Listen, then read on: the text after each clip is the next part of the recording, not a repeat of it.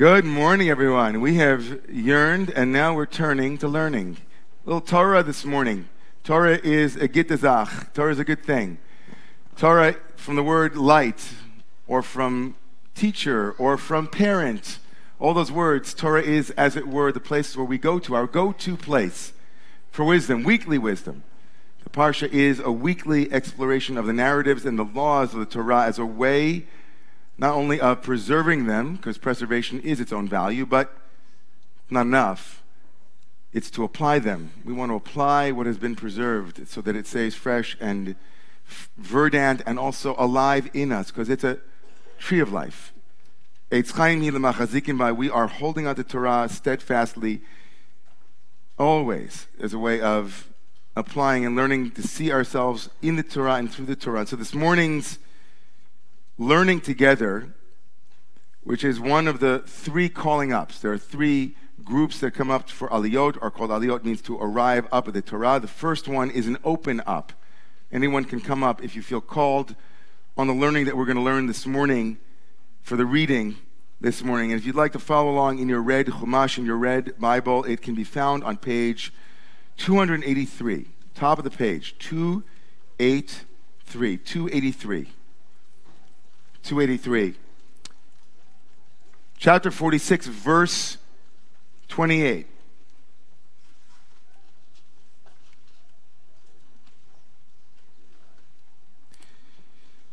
In so many ways, as a rabbi now for almost, almost a decade and a half, decade and a half, I think that if we as a, you know, if I had been involved in the in the conversations that the rabbis had about when they would give which portion of the Bible, the Torah, to be read in a public, right, in the most public way. Had they known that most American Jews show up for synagogue on the high holidays, we probably would have these portions during those days, as opposed to the ones that we read now, not saying anything bad. But these portions, the part of the Bible that we are reading this morning and that is read traditionally during this time of the year, the latter portion of the book of Genesis, chapter 37 to the end, to chapter 50, the last 13 chapters of the book of Genesis are so beautiful. They're so beautiful, they don't grab us theologically and demand of us to believe things we don't believe. They don't tell us about laws that are arcane or ancient that we might wonder how they are applicable. They tell us a real life story about me and you and family dynamics that are so reminiscent, not that any one of us has been thrown into a pit and you know, sell, sold down into Egypt like Joseph.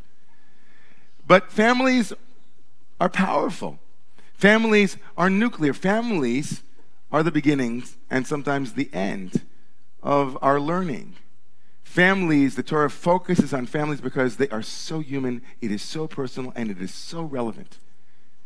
For those of you who might need a refresher on the Joseph story, having maybe seen the, show at one point or read it in the Bible or watched it somewhere, the story of Joseph is just unbelievable. The story of Joseph is the story, of course, of the beloved, preferred son of Jacob, who is, of course, a dreamer and who gets in trouble because he lords it over, he lords over his brothers, the 10 other brothers. Those 10 other brothers are not lucky enough to have been born to their father's beloved soulmate, Rachel. Only Joseph has that distinct honor, and he, he kind of peacocks it. He walks around. The brothers, of course, hate him for it. The Torah tells us they hate him, they hate him, hate him. And then they conspire, they throw him into a pit. They want to kill him, but then Judah says, Don't kill him, let's sell him. They sell him into the pit. He rises from rags to riches. He's not only a dreamer, but he can interpret dreams. He interprets the dreams of the Pharaoh. We know the story, I think. And based upon that alone, he becomes very powerful. He becomes second, of course, to only Pharaoh in all the land. His own vision of how to save the Egyptians from a famine becomes administered, and he indeed saves the people from the famine. The brothers come down to the land of Egypt, not knowing they are standing before their brother. They come vulnerably and powerlessly to seek food because there is no food in the famine that their own brother had envisioned, and there they stand powerlessly before him, asking for their lives, pleading. Joseph, of course, works with them in a very amazing way, doesn't tell them who he is. They don't know. He knows who they are. They don't know.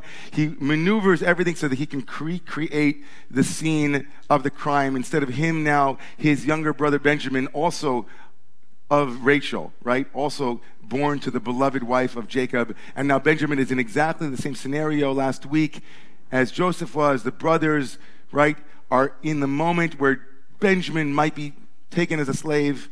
And Judah, in the beginning of this week's parsha, will step forward, Judah the hero, and say, I would rather be in place of Benjamin. And Joseph is blown away right? It rips his heart wide open. He starts crying. He says, Get everybody out. He starts to cry. He tells his brothers, It's been 22 years. I'm your brother. And they look at him and, No way. We thought you were dead. Not only do we think you were dead, but we're terrified now because if it really is you and you are indeed the most powerful man in the world, oi gewalt. or the Egyptian equivalent of that, like, oh, you know, Ramses. Oh my gosh. And he he forgives them, right? This is a story of forgiveness. And so he hurries, they forgive him, they cry. He takes his brother Benjamin, whom he hasn't seen for 22 years, he hugs him, they cry. It's so emotional. And then he sends the brothers back. He says, Hurry back to my father. Hurry back and tell him, Enough. Come down and meet me. I have everything you can need. You'll live here. It'll be, I'll set you up. It'll be Park Avenue with the Ritz. It's great. Don't hurry. Don't tarry, rather. Don't be slow. Hurry up. He comes down, and on the way down, Jacob right, is terrified of leaving, but he can't wait to see his son. And in verse 28 on the top of page 283, Jacob does something interesting. He sends Judah, the hero of the story, ahead to a place called Goshen. Ves Yehuda shalach lefanav el Yosef. Now, Jacob, of course, has been convinced that his son Joseph is alive, and now he's on the way down. I got to see him before I die. That's what he says. To go see him before I die. I'm not, you know, I don't get another chance. And he sends Judah in head of him to Joseph, Lehorot Lefanav, to show him the way, Goshen, to the land of Goshen, Vayavo Arza Goshen. And they come to the land of Goshen. We're going to come back to this.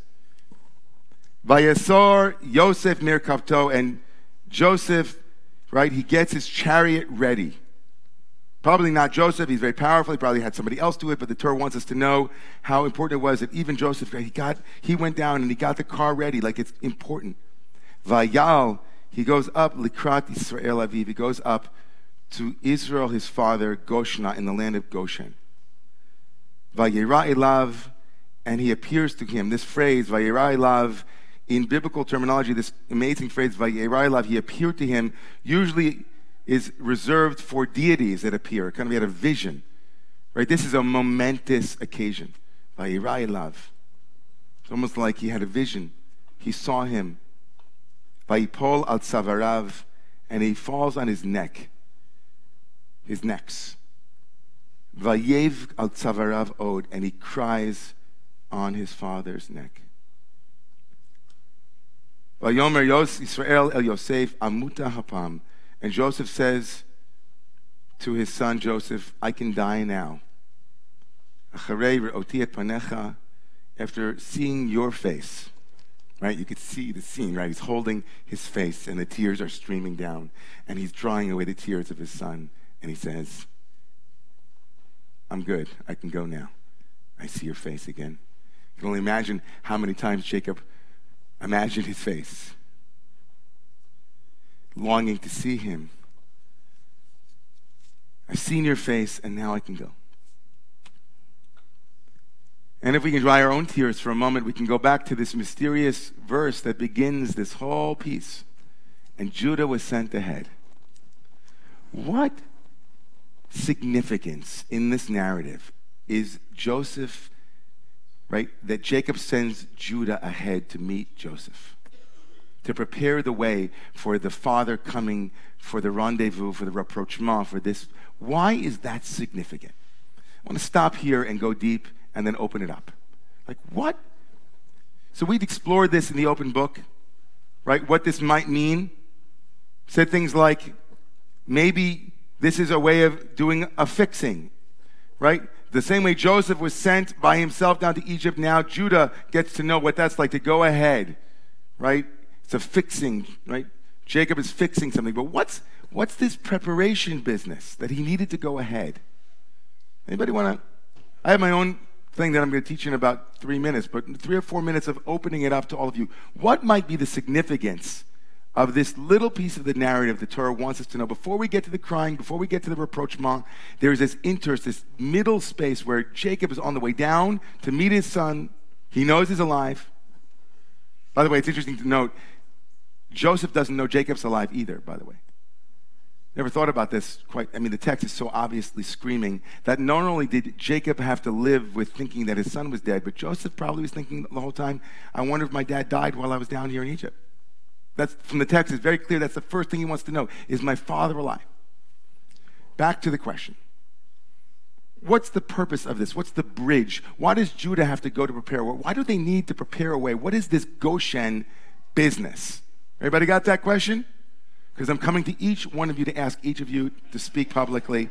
No one gets out without speaking. Yes.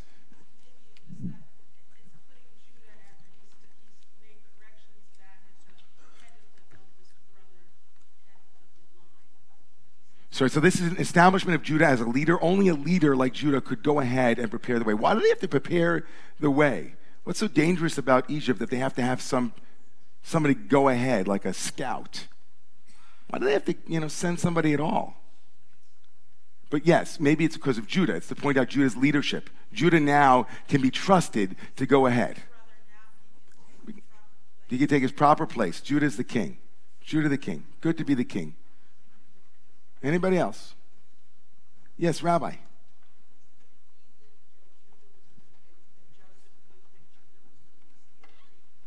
It, could it be that Joseph knew Could it be that Jacob knew? Jacob or Joseph? Jacob. Could it be that Jacob, in sending Judah, was saying, you know what? I always knew that you weren't really as guilty as all the other brothers. So I'm going to, you know, it's kind of signaling Judah's. Okay. Okay. Okay. Anybody else? Yeah.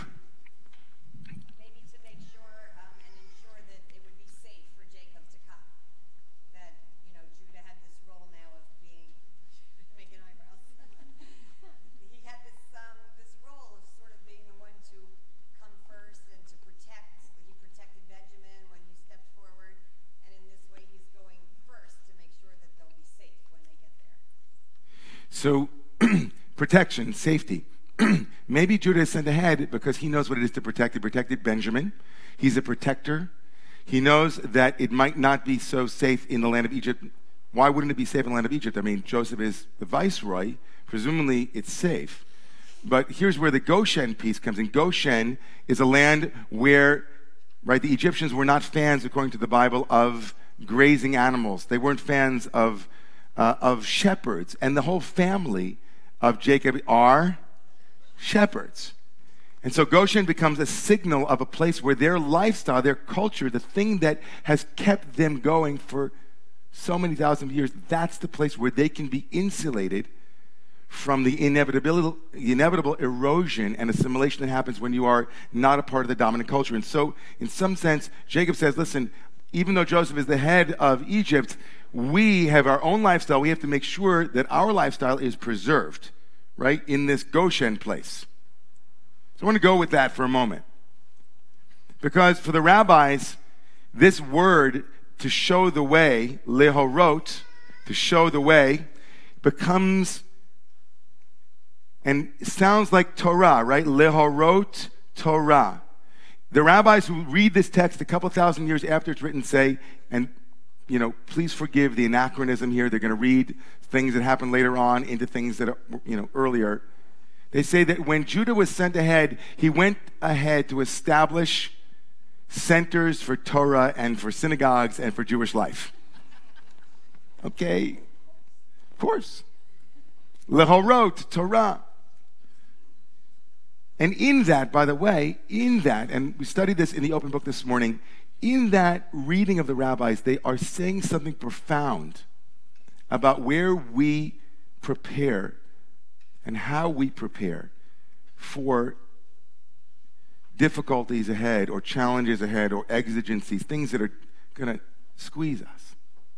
You can read it narrowly as whenever the Jewish people, whenever they came to the Ukraine, whenever they came to America, when, whenever they came to a foreign land, they sent ahead Judahs to establish centers of Jewish learning, which is true. Go to the where we're going to make sure that it's going to be kosher for us, that our way of living, our lifestyle will be preserved. That's a narrow but beautiful reading.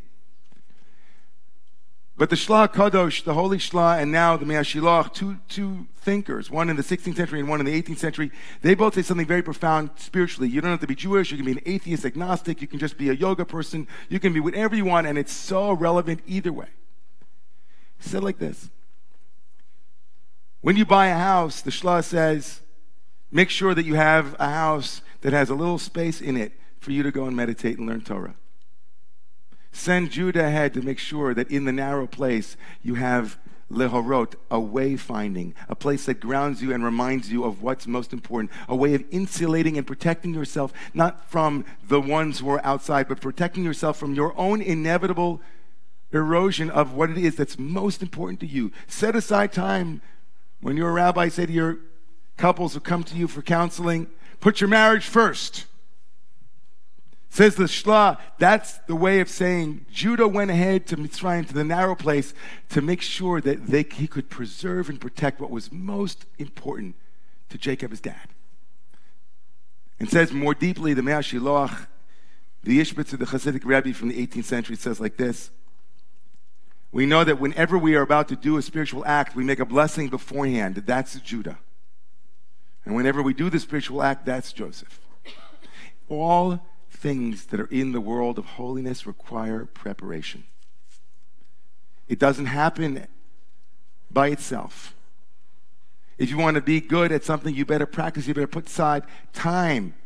And where you put your time and where you put your energies, the Judahs that we send out into the world to make sure that when we arrive, it's ready.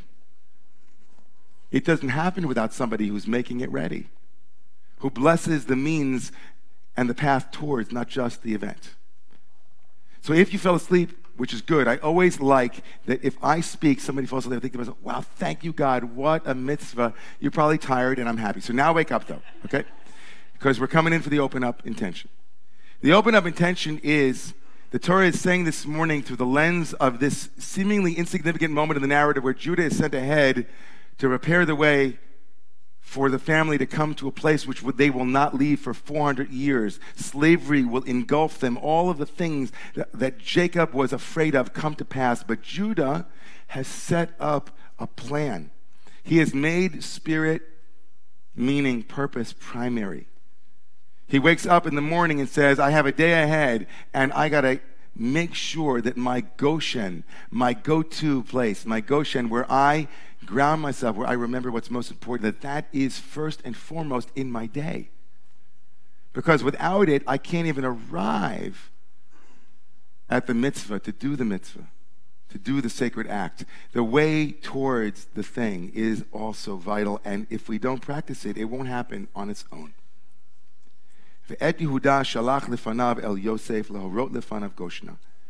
And Judah was sent ahead to meet Joseph to set up containers, ways that would safeguard the treasures of the Jewish people, the treasures of spiritual life, the treasures of our own highest values, the treasures, if we don't make that primary, we will live a crazy life. It's not insignificant, as I told the students this morning, that the rabbis of our tradition find the letters to Goshen, Goshna, to the land of Goshen, Goshna, as the same letters that are on the dreidel that is spun during Hanukkah, that little top. Nes Gadol Haya Sham. As if to say that in a topsy turvy world, if you don't prepare, establish what is most important, most valuable, it will be hard in the midst of it to remember. It'll be crazy. You'll get dizzy. But Yehuda, me, you, our highest self, our deep knowing says, oh, it's okay. We've been practicing. We can withstand the storm that's coming because we have set up what our priorities are. It is, um, I heard this from a Christian preacher, remembered it. He said, It is direction, not intention, that determines destiny. Love that. Direction, not intention, determines destiny. Direction, not intention, determines destiny. The direction that Judah was sent would determine the destiny of his family in this story. And allegorically, our direction, the directions that we set, will determine our destiny. We can have the best intention in the world. My intention is that when things hit the fan, I will be very calm, equanimous. It doesn't matter. I can lose my job. I will stay centered. And you ask yourself, have you practiced that? Well, then, good luck. Because it's going to come hard now. It's going to be fast. It's going to come at you. Judah was sent ahead